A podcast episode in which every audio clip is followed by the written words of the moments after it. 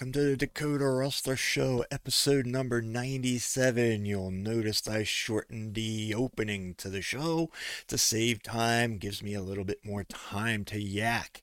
I am your host, Daryl Root. Today's topics include Are our children getting dumber? Biden gun talk, bank bailouts, and more. But first, I need to do a few things.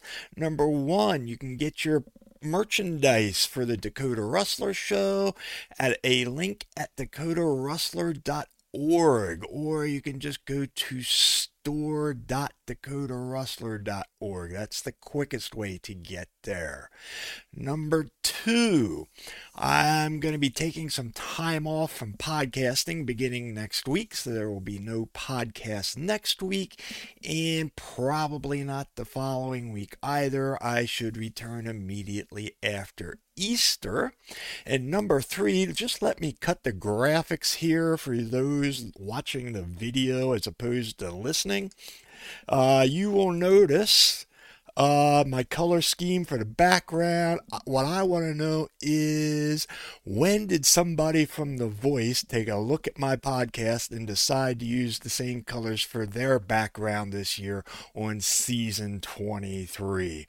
I just, of course, you know, obviously I can't sue them because that was a uh, non paid picture that I got offline, you know, royalty free. So, anyway, let's get on with the show. Number one, in Pinellas County or Pinellas County, depending whether they do the American or the Spanish pronunciation, Michael Moses is an extraordinary guy on an extraordinary mission, or is he? There's a busy, sometimes dangerous five lane road in St. Petersburg, Florida called Gulf Boulevard, where drivers, cyclists, and pedestrians meet, sometimes with deadly consequences. Multiple pedestrians have been injured and or killed over the years. Drivers must use extreme caution, especially at night, as they pass through areas where pedestrians jaywalk from bars and restaurants on the east side of Gulf Boulevard to the beach on the west side. Moses says it's virtually daily that we see a person jaywalking. We have people making poor decisions and jaywalking in traffic. The city of St. Pete Beach is currently studying how to make Gulf Boulevard safer for pedestrians through engineering.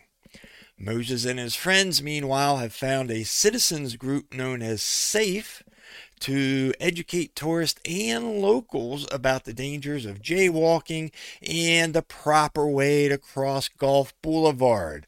Um, I think it's called Looking Both Ways something we should all know by the age of five, even if we grew up in the country.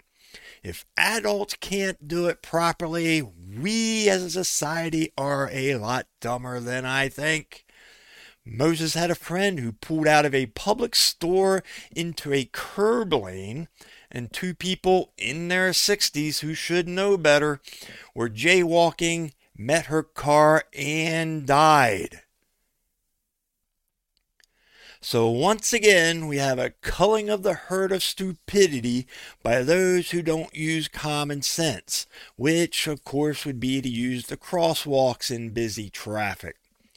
Starting this year, Moses Group plans to hand out thousands of cards, each about the size of a business card, to beachside hotels, restaurants, and businesses who can then pass them on to customers. The card warns pedestrians to stay alert, use crosswalks, push the button to alert drivers, and make eye contact before crossing. Excuse me.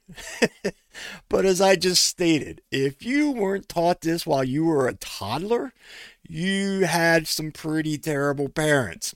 Even if you were raised in a rural area, common sense should tell you not to get in the way of a 35 mile per hour vehicle, assuming the speed limit is somewhere around that range. Let the culling of the stupid continue. We don't need you. But that's not all. With permission from the Florida Department of Transportation, Moses said the group will paint pelican footprints on sidewalks leading visitors and locals from the doors of restaurants and hotels to the nearest crosswalks. Why pelican prints? Because they even created a pelican mascot complete with an outfit for a person to wear. So, yes, St. Pete now has Pete the safety pelican telling grown ass adults how to cross a street. Yes, America, we are getting dumber. Need more proof? Let's go to story number two. There has been a recent decline in the average IQ. This was the first time IQ has been dropping since the intelligence test was invented way back in 1904. We as a human species may actually be getting dumber. IQ scores had steadily increased, a phenomenon called the Flynn effect, by three IQ points or more per decade. That is until 2020, which coincides with my giving up on human intelligence. Two recent studies, one led by Brown University along with five other universities, and the other by Columbia University, both concluded that cognitive development is declining. They have found that cognitive and motor skills in babies born during the pandemic have lost the equivalent of 22 points in IQ or seven decades worth of development. How can we measure IQ in babies? Researchers at Brown University and Rhode Island Hospital used a methodology called the Mullen Scales of Early Learning.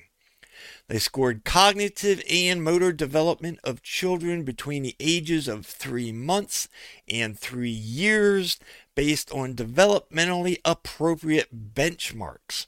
They then converted those scores into IQ numbers.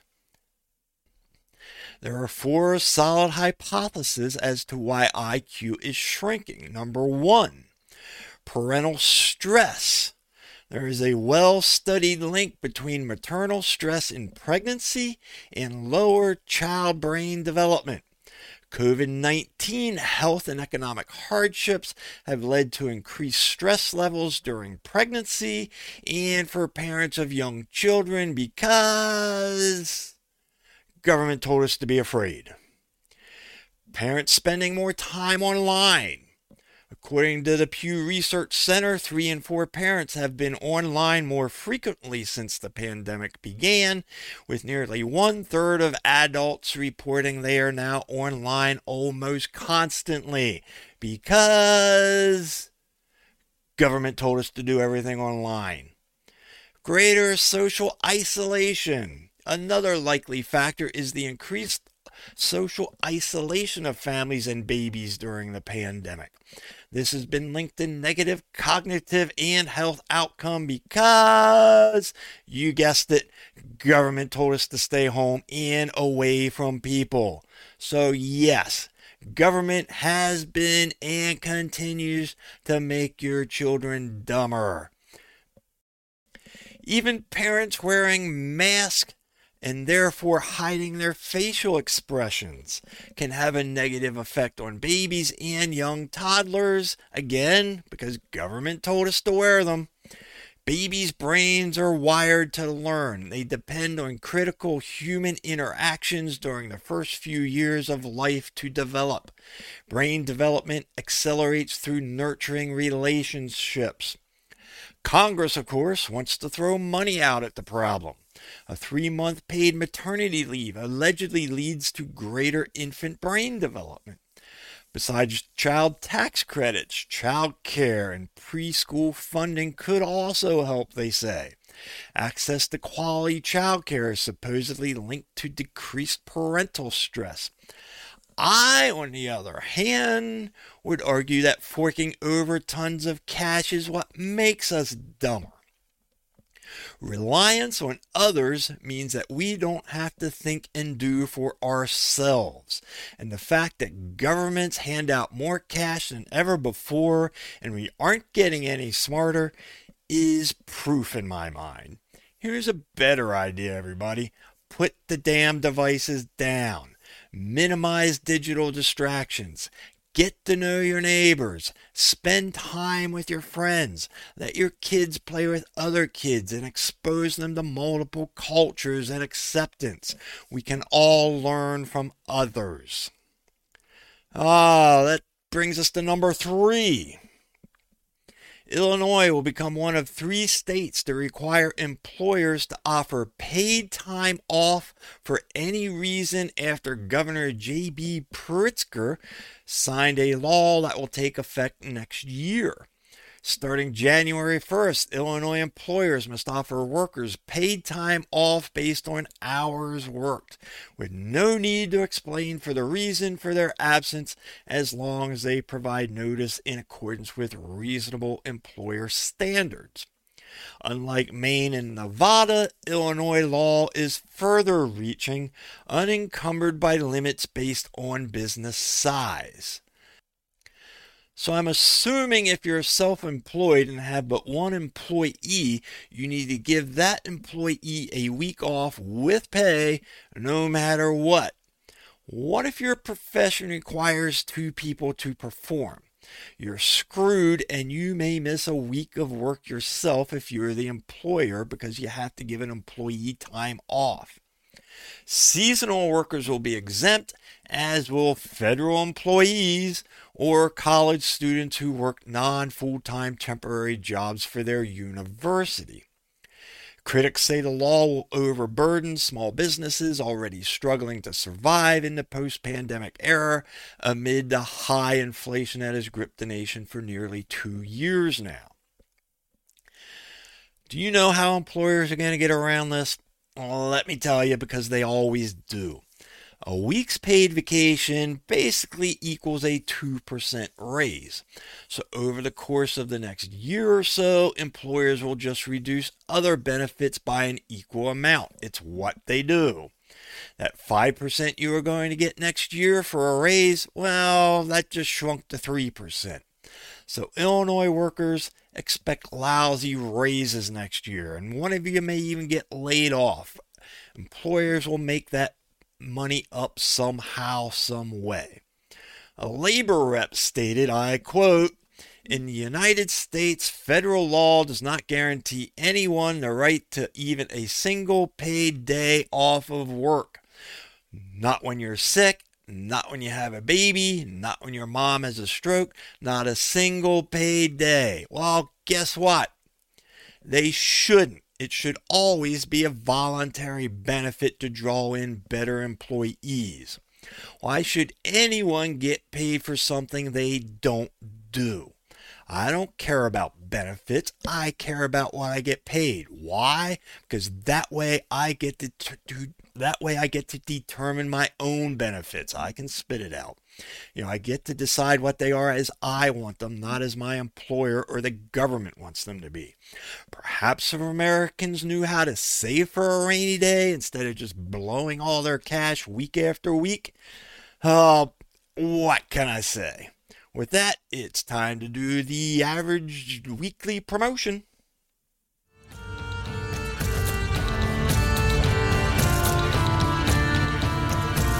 For all things Dakota Rustler related, please visit dakotarustler.org. The website contains links to media sites, a merchandise store, and a button to donate to the show. Your support helps to pay for expenses of production, as well as research time. Feedback is appreciated, and comments or topic ideas can be sent to the email address listed on the website. Sponsorships are also available if you have a business to promote. Now, back to the show.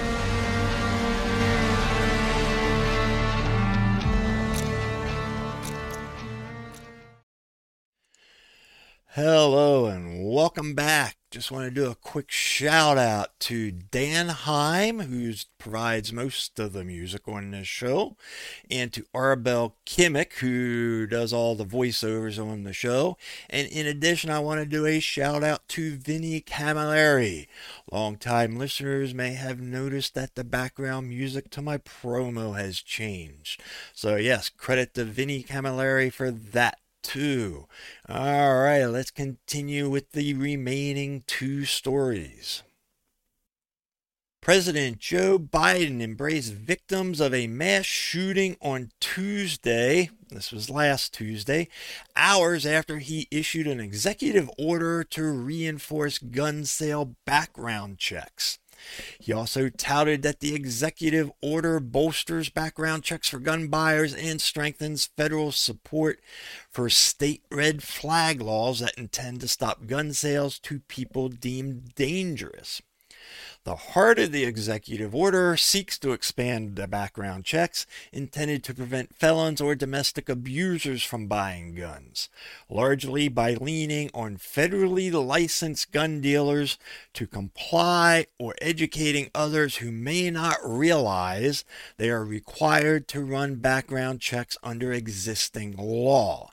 Uh, to the best of my knowledge, I don't think one can become a federally licensed gun dealer without knowing this or keep his license by not doing checks.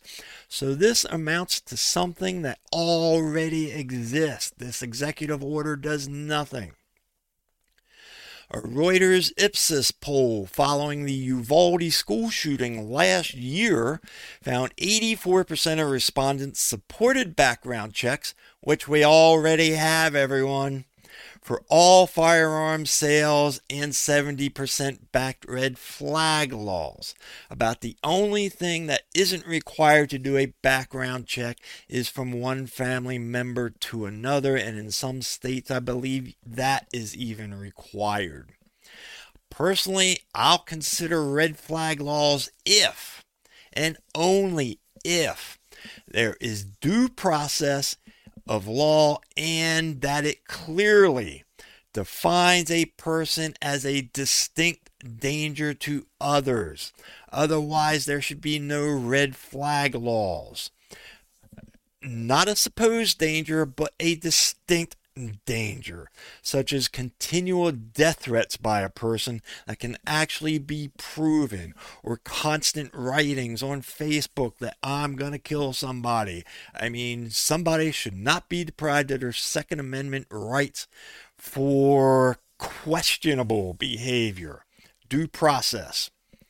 Gun rights groups disparage Biden's order as rehashing existing law, which I just basically and said, while threatening personal freedoms, which is true. Reinforcing background checks is not a new law, it already exists. Promoting red flag laws is not the same as enacting red flag laws. Promote all you want, Biden.